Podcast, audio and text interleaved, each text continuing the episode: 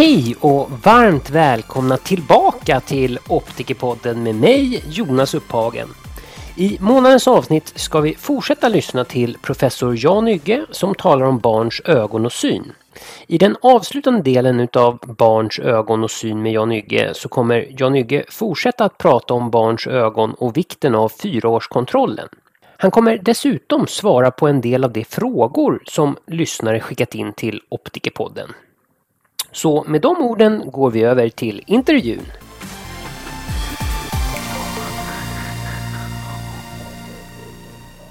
Förutom fyraårskontrollen, är det några mer obligatoriska kontroller som görs av barns ögon? Det där varierar lite mellan olika regioner för att en del eh, gör ju en sexårskontroll med alltså synkontroll vid sex år innan skolstarten. Och nu är ju skolstarten framflyttad så den ligger kring sex år och därför har det varit lite trassligt med det. här. Vem ska göra det här? Ska det göras i skolan, skolsköterskan, eller ska det göras på BVC innan man släpper över barnen till, till eh, skol, myndigheten om jag säger så. Och då ska det göras på BVC, då har ju barnet för inte så länge sedan gjort sin fyraårskontroll. Alla gör den ju inte precis när de är fyra år utan en del kanske är fyra år och fyra, fem månader. Och ska man då göra om den här kontrollen då när man är ett år senare, det kanske är onödigt och därför skjuter man på det istället så får skolan göra det när de kommit kanske in i förskoleklass eller i första klass. Sen brukar det inte göras, tidigare gjordes ju synundersökningar även i skolan på olika nivåer men det tror jag inte görs längre. Det har man slutat med. Utan efter det att man har kommit in i skolan så blir det inte mer synkontroller om det inte är så man har några problem, utan man blir hänvisad till optiker. Eftersom optiker är ju, ska ju ta hand om, om barn i fråga om synundersökning och sådant när de kommer över åtta års ålder, om det inte är så att det finns några ögonproblem av något slag eller synproblem. Och därför blir ju fyraårskontrollen väldigt viktig också, va? därför att det är där man hittar amblyopierna. Det är där man hittar de som har en synsvaghet av något slag. Det är då man måste börja behandla de här. Och det kan handla om att sätta på dem glasögon, det kan handla om att träna det dåliga ögat genom att ha lapp för det friska ögat under varierande tider och så där. Och så måste man följa de här och det görs på ögonmottagningar. Det görs ju inte längre på BVC utan så fort man har hittat en amblyopi så skickas ju barnet till någon ögonmottagning eller ögonklinik för fortsatt behandling.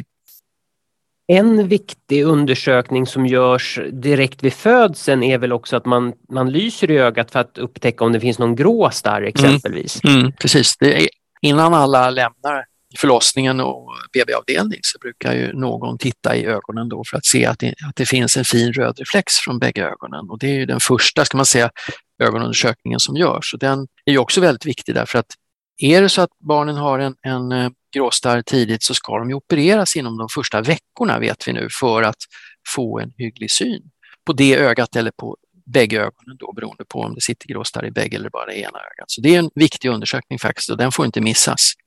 Och den görs ju då vanligen utav de som skriver, alltså utav läkarna som skriver ut patienten från BB-avdelningen innan man går hem. Skulle man hitta någonting då så blir man remitterad omedelbart och då blir det en ganska så akut remiss därför att de måste ju då opereras som jag sa inom närmaste veckorna efter födseln för att få en hygglig syn. Finns det några syntest eller finns det någonting som en förälder kan vara uppmärksam på sitt eh, nyfödda barn för att man ska se att synen utvecklas som den ska? Ja, det är väl de här som vi nämnde, det här med att man börjar titta efter sina händer, man börjar liksom ge svarsleenden, att man inte skelar. Eh, sådana saker blir ju viktigt för föräldrarna att notera och tala om för BVC-sköterskan. För BVC träffar ju barnen tidigt ganska ofta och då är det viktigt att, att föräldrarna talar om att jag tycker faktiskt att lilla Lina skelar ibland eller lilla Lina hon ger inget svarsleende och sådär. Då måste man liksom ta ställning till vad ska vi göra med det här barnet nu Ska vi skicka det till ögon? Ska vi skicka det till barnmedicin eller vad ska vi göra för att det är ett barn som kanske inte fungerar synmässigt som vi hade räknat med. Men däremot, man gör ju sällan att man sitter och håller på och gör några syntester hemma på barnen utan det man gör är ju att titta på beteende. Det kan man ju läsa vilken sån här föräldrabok som helst och står om liksom hur ska barnet bete sig i en viss ålder i fråga om synen. Man ska börja titta efter sina händer, man börjar fixa, eh, fixera föremål som rör sig och sådana saker. Och det brukar ju föräldrar vara observanta på och tala om för BVC i samband med de ordinarie kontrollerna på BVC när man bara kollar vikt och längd och sådana här saker och höra hur det går med ätning och, och sådana saker på BVC. Det förekommer ju att nyfödda barn kan skela. När är det viktigt att kolla upp skelningen? En bebis på fyra månader som skelar, ska man följa upp det? Man kan säga så här att upp till, vi brukar säga upp till sex månader så får man skela av och till. Alltså man får Ibland när man är trött till exempel så står ögonen inte rakt. Va? Det brukar vi säga upp till sex månader. Efter det så är det inte normalt längre. Och det här har att göra då med synskärpeutvecklingen. För att i fyra månader så är inte synen särskilt bra än så länge, vilket gör att det kan vara svårt ibland att, att veta var man ska ställa in blicken någonstans. Och då börjar man skela. Så det är helt normalt att göra det, men det ska ju det, det är likadant det här, det är väldigt individuellt. Va? De som skelar hela tiden, om man är manifest skelare, då ska man ju omedelbart ta tag i det och titta efter vad det beror på. Men jag antar att det du syftar på är väl kanske mer de som skelar ibland. Och, och där är det så att det får man göra ibland upp till sex månaders ålder. Men efter det så ska man egentligen inte göra det, därför då ska synen vara så pass utvecklad så att man ska veta var man ska placera blicken någonstans. Så att en fyra månaders som skelar hela tiden måste remitteras på en gång. Det kan finnas en farlig ögonsjukdom i det ögat som skelar. En fyra månaders som skelar någon gång ibland eller när de är trötta. Det kan de få göra, men de ska inte göra det efter sex månader. Det är väl säga, budskapet här. Jag förstår. När börjar tårarna produceras då och när kan ett barn börja gråta? Eller alltså, när kan man se tårar på ett barn? Ja, det brukar ta ett par veckor. Och det har helt att göra med att det är det här med Eh, nervutvecklingen. Alltså nerverna har inte vuxit fram till tårkörteln när man föds. De är inte där än, vilket gör att även om det eh, säga, skickas en massa impulser från hjärnan ut mot tårkörteln så har inte själva tråden nått dit än.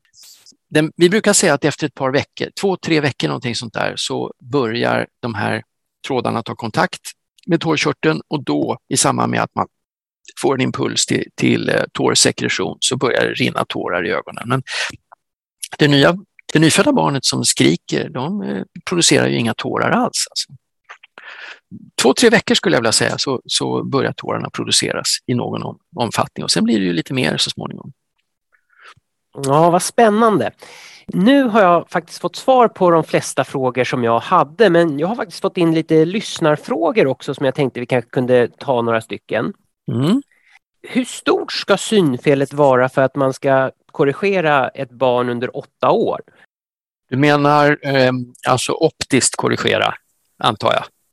Ja, Eller precis. Hur, med glasögon och så. Och där beror det ju, alltså det här är, det är en jättestor fråga och det beror ju på åldern naturligtvis. Va? Därför att eh, är du yngre har ett större synfel så ska du kanske korrigeras på ett visst sätt och är du lite äldre så, så ska du kanske korrigeras på ett annat sätt. Och sen beror det också på hur stort synfelet är, om det är en hyperopi, en myopi eller en astigmatism och sen beror det också på om du skelar. Så det går inte att säga något generellt där utan det beror på åldern, det beror på typen av eh, refraktionsfel, det beror på om du har ja, eh, astigmatism då, som räknas som en typ också. Då. Och så beror det på skelning naturligtvis. Så man kan väl säga, om, det enda generella jag skulle vilja säga där är väl det att hittar man barn som skelar och har ett brytningsfel så ska de fullkorrigeras. Det, det kan man väl säga är en generell regel. Men sen kan det hänga lite ihop med om, om ehm, eh, du har en, en hyperopi eller en myopi, om du har en astigmatism, och om du har en anismetropi, alltså olika mellan ögonen, och då får man, här får man ofta göra en ganska individuell bedömning av hur mycket man ska lägga på barnet, alltså hur mycket glasögon de ska ha. Och, som sagt, det här var ju en, en, fråga från en kollega. Men det är väldigt intressant att se liksom hur barn reagerar, de som har ett lite högre brytningsfel och kanske är två, tre år och så upptäcker man då att de är plus sex eller någonting sånt där, kanske över det. Va? Så, och så får de på sig sina glasögon så blir det helt plötsligt en, en ny person. Va? Det blir liksom en helt annan person som beter sig på ett helt nytt sätt och det där tycker jag är så fascinerande. Föräldrarna kommer tillbaka och berättar ja, att lille Pelle blev en helt ny kille när han fick sina glasögon. Och sen tar han aldrig av sig dem överhuvudtaget utan det första han sätter på sig på morgonen och det sista han tar av sig på kvällen därför att han gillar sina glasögon. Om vi tittar lite på barn över åtta år också som optiker får ordinera glasögon till om man hittar en väldigt liten hyperopi, alltså på 0,25, 0,50, är det viktigt att korrigera så små hyperopier? Det skulle jag inte göra, nej. Därför att även ett barn då som ligger alltså 8-10 års ålder så där, har ju en ackumulation som är på alltså mer än 10 dioptrier säkert. Så att ackommodera den lilla biten kan inte vara några problem alls. Utan nej, jag skulle inte bry mig om att korrigera en sån. Nej, jättebra, tack. Görs det några extra undersökningar på barn som har föräldrar med en medfödd synskada, exempelvis retinitis pigmentosa? Mm. Det är ju en ärftlig sjukdom så att där gör man lite extra undersökningar och speciellt så brukar ju föräldrarna vara väldigt noga med att tala om att, att jag har den här sjukan och eh, jag vill att vi undersöker mitt barn och det brukar ju då ögonmottagningarna alltid vara positiva till att man ska göra det. Nu är det så att retinitis pigmentosa till exempel, det, det är ju en sjukdom som kanske inte uppenbarar sig i sin fulla grad förrän lite senare upp i tonåren eller så. Men det är ju inte helt ovanligt att man vid den sjukdomen också är närsynt. Och det är ju lite ovanligt hos det lilla barnet att vara närsynt, vilket gör att då blir man lite extra uppmärksam på det. Och det kan vara lite jobbigt därför att en närsynt, om man är närsynt i två, treårsåldern på ett par dioptrier så är det ju ingenting som egentligen stör barnet. Därför att eh, en sån liten närsynthet bryr sig barnet inte om genom att man har ju ofta sin intressesfär ganska nära ögonen, vilket gör att då passar det rätt bra att vara minus två eller minus tre. Så man har liksom inga besvär av det, utan det är när man blir lite större då, kommer upp i skolåldern, när saker och ting händer på lite längre avstånd, då är det naturligtvis jobbigt att vara närsynt på det viset. Så att, om det just gäller retinitis pigmentosa så kan man säga att det är inte helt ovanligt att de är närsynta redan tidigt och när de då är det så, så kommer man ändå så småningom att, att upptäcka närsyntheten. Därför att föräldrarna säger till dem att, att jag har retinitis pigmentosa och jag vill att du undersöker mitt barn. Och då hittar man närsyntheten och då blir man ju lite extra observant framöver också därför det är ovanligt med ett, ett barn som är under åtta år och är närsynt. Det förekommer ju inte så ofta. De flesta är hyperopa som jag pratat om tidigare.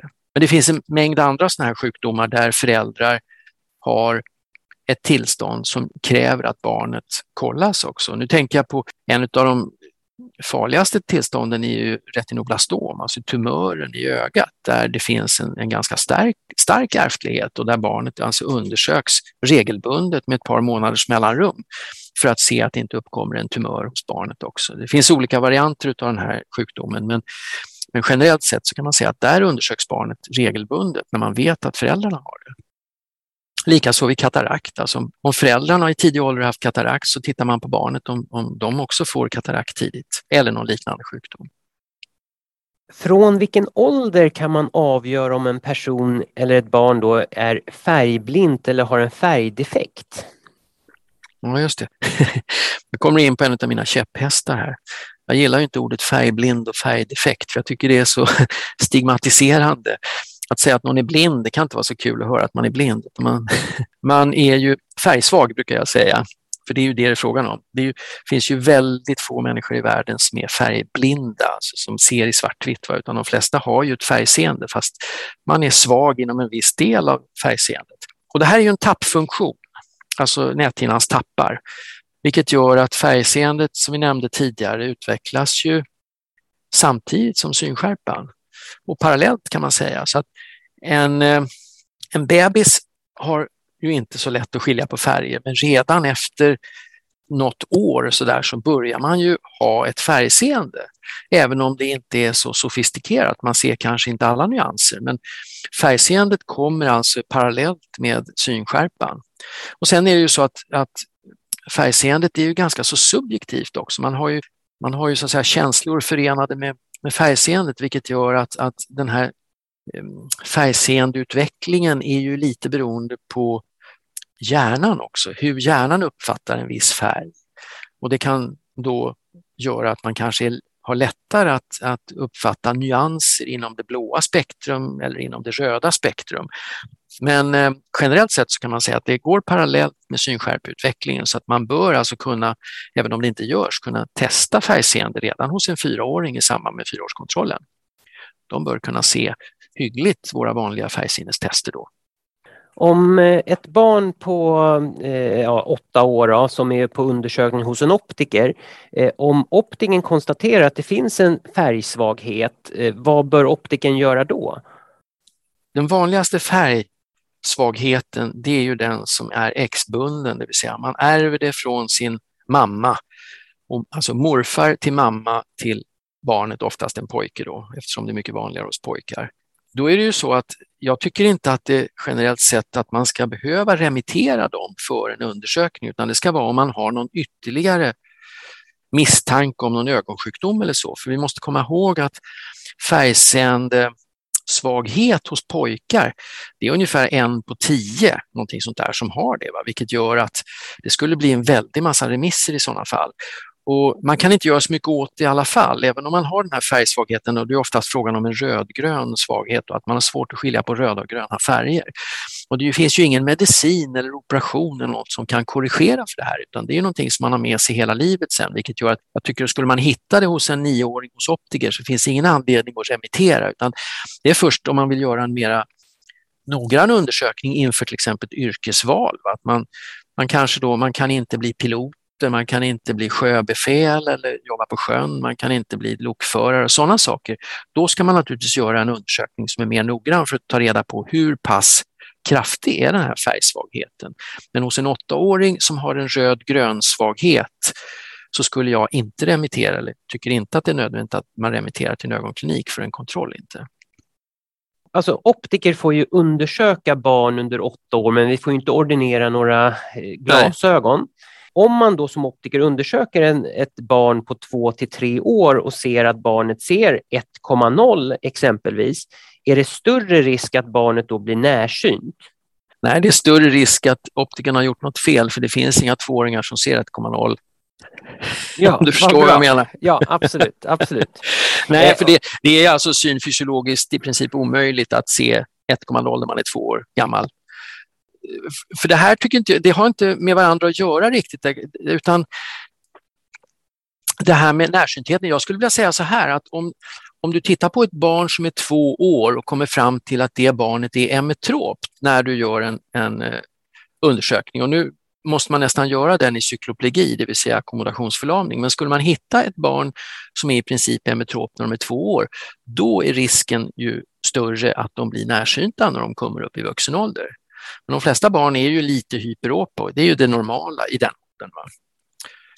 Så att man, man, viktigt här att inte blanda samman synskärpa med, med refraktion tycker jag, för att synskärpan går sin, sin, sitt spår och refraktionen går sitt spår på något sätt. Jag förstår. Men eh, det här blir nog sista frågan tror jag som vi hinner med. Har du några åsikter eller finns det några vetenskapliga belägg kring om man ska ordinera fotokromatiska glas till barn. Finns det någon nackdel med att ordinera glas som mörknar när du går ut i solen exempelvis? Jag har inte riktigt koll på vetenskapsläget eh, på det här. Jag kan tänka mig att det finns en del studier gjorda på det. Det vi vet däremot är ju att UV-ljuset skadar ögat på sikt.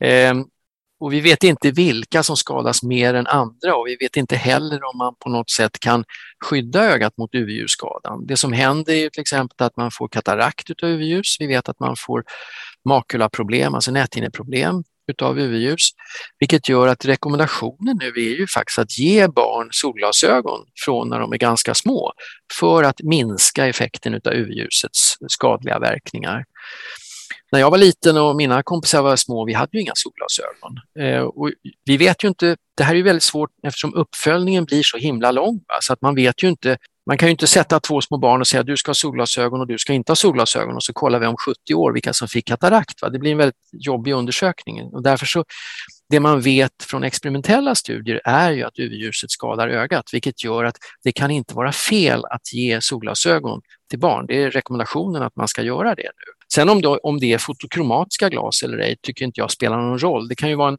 en, en, en nackdel som jag ser med fotokromatiska ljus, eller glas är ju att de mörknar fort men de ljusnar ganska långsamt vilket gör att de barn som springer ut och in inomhus, utomhus och sådär blir ju nästan lite synhandikappade när de kommer in därför glasen är så mörka. Solglasögon likaså naturligtvis, men springer in med solglasögon så ser man inte särskilt bra när man kommer in. Men, men den vetenskapliga evidensen för det här tror jag än så länge är ganska svag när det gäller just fotokromatiska glas. Däremot så är evidensen ganska stark för att eller den är stark för att, att UV-ljuset skadar ögat, vilket gör att man bör ha solglasögon även som barn. Även om det inte helt har slagit igenom än, men det kommer mer och mer, ser man. Men när du säger barn, alltså från vilken ålder ungefär tänker du då? Alltså tänker du från, eh, alltså från eh, några månaders eh, ålder eller? Nej, det tror jag blir opraktiskt att ha det från några månaders ålder. Men barn som är ute mycket och leker från, alltså ungefär från fyraårskontrollen skulle jag vilja säga, någonstans där tror jag skulle, tror vi åtminstone idag, skulle må bra att ha solglasögon för att skydda ögonen mot UV-ljuset. Och kanske då speciellt sådana som vistas på högre höjd. Jag menar, vi vet ju även som vuxna då om man åker skidor upp i Alperna eller upp i fjällen någonstans så är UV-ljuset väldigt, väldigt starkt. Och eh, där är ju extra viktigt att ha det. Men, men, och det här är ju en gradfråga naturligtvis. Va? Vi vet ju inte hur stor hur mycket ökar risken när du går ifrån Alperna och ner på samma nivå som havsytan? Det vet vi inte med säkerhet. Vi vet bara att man får betydligt mer UV-ljus på sig när man är uppe på hög nivå. Alltså UV-ljus, eh, UV-ljusmängden spelar roll för hur katarakt och maklasjukdomar utvecklas. Men sen om det finns individuella faktorer som spelar roll här och gör att vissa är skyddade. Vi vet ju att det finns personer som nästan inte har någon katarakt alls fast de är 100 år gamla. Och så vet vi att det finns de som har katarakt och makuladegeneration när de är 50. Och vi vet inte vad skiljer de här åt. Och det som, som jag sa tidigare, det är väldigt svårt att göra uppföljande studier därför man måste låta två personer göra olika saker och så vänta i 70 år för att ta reda på vad som hände. Men det, det, liksom, det går inte utan man får använda experimentella studier här och i ex experimentella studier så vet vi att UV-ljuset skadar ögat. Sen måste det vara praktiskt att ha glasögon också. Jag menar för barnet, det, det kan ju både vara positivt och negativt. Vi vet att det skyddar ögat men samtidigt kan det vara obekvämt att ha solglasögon för barn när man ska leka. Så att det här är en avvägning som är jättesvår egentligen. Men generellt sett skulle jag säga att ett UV-ljusskydd för barnen skulle inte vara fel. Innan vi avslutar, är det, någon, eh, är det någonting som du tycker att vi ska lyfta fram? Någonting som jag har glömt att fråga om? Någonting som du känner att det här är viktigt att lyfta fram också? Ja, jag tycker att eftersom det är en optikerpodd här så tycker jag, skulle jag vilja framhålla det här med att, att jag tycker att det är så trevligt att det har blivit så mycket bättre samarbete mellan optiker och ögonläkare. När jag började i den här branschen för drygt 30 år sedan så var det väldigt vattentäta skott mellan optikerbranschen och, och ögonläkeriet så att säga. Det, man pratade inte med varandra. Jag vet att vi på Sankt Eriks ögonsjukhus i Stockholm hade en optiker anställd som hjälpte till med lite olika saker. I dagens läge på Sankt Erik, det nya Sankt Erik, nu har vi närmare 40 optiker anställda. Eh, det har hänt väldigt mycket sedan den nya högskoleutbildningen kom till och framförallt sedan den nya masterutbildningen kom till. Där vi kan ha ett väldigt, väldigt bra samarbete tycker jag och hjälpa varandra på många sätt. Och det kommer säkert att göra så att vi på sikt så kommer även alltså barn eh, mindre än åtta år att kunna undersökas av optiker och, och ordineras glasögon till exempel. Så det, jag tycker att det här är, är en, ett lyft för hela ögonverksamheten att vi har fått så fina samarbeten mellan optiker och ögonläkare, vilket vi inte hade för 30 år sedan. Det skulle jag vilja understryka för jag tycker det är viktigt. Absolut och det håller jag fullständigt med om och att jag jobbar, jag sitter med i Optikerförbundet och en, en av mina hjärtefrågor är att vi ska få ett, ett bättre samarbete både ögonläkare, optiker och ortoptister så att jag mm. håller fullständigt med dig där. Mm. Det har varit jätteintressant att prata med dig idag och det, vi har, jag har lärt mig en hel del och jag hoppas att lyssnarna kommer lära sig en hel del av det här avsnittet också. Och jag kan ju tillägga det att jag är ju nybliven pappa och har en fyra månaders bebis hemma. Grattis! Eh, ja, tack ska du ha. Eh, och då var ju min första grej, eh, eller inte första, men jag, jag sökte ju då information. Jag lyssnar ju på mycket poddar själv, så jag sökte på poddar kring barns ögon och det fanns ju ingenting vad jag hittade på poddsidan. Sen finns det ju böcker som man kan lyssna mm. på. Men på poddsidan så fanns det inte så mycket så det var därför det kom upp det här ja, ja. avsnittet att, ja, skulle, att det ska finnas lite information. Ja, härligt. Yes, men då Jan, mm. då tackar jag igen. Tusen tack för medverkan i Optikerpodden. Tack så mycket för att jag fick vara med. Jag tycker att det var väldigt trevligt att få slå ett slag för barnögon som är så viktigt. Barnens syn för framtiden.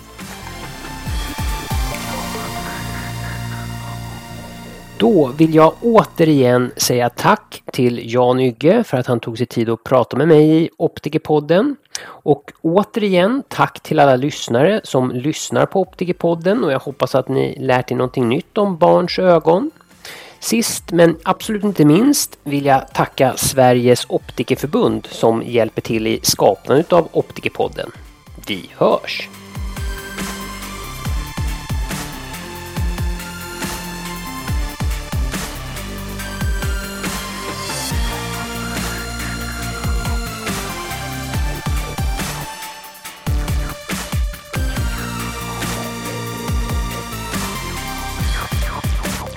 Igen, superkul att prata med dig. Så tusen tack för ditt Tack själv, det var trevligt att få vara med. Ja, ja vi hörs av då. Du skickar mig någon slags länk eller så? Då? Jag skickar en länk som du ja. får lyssna på.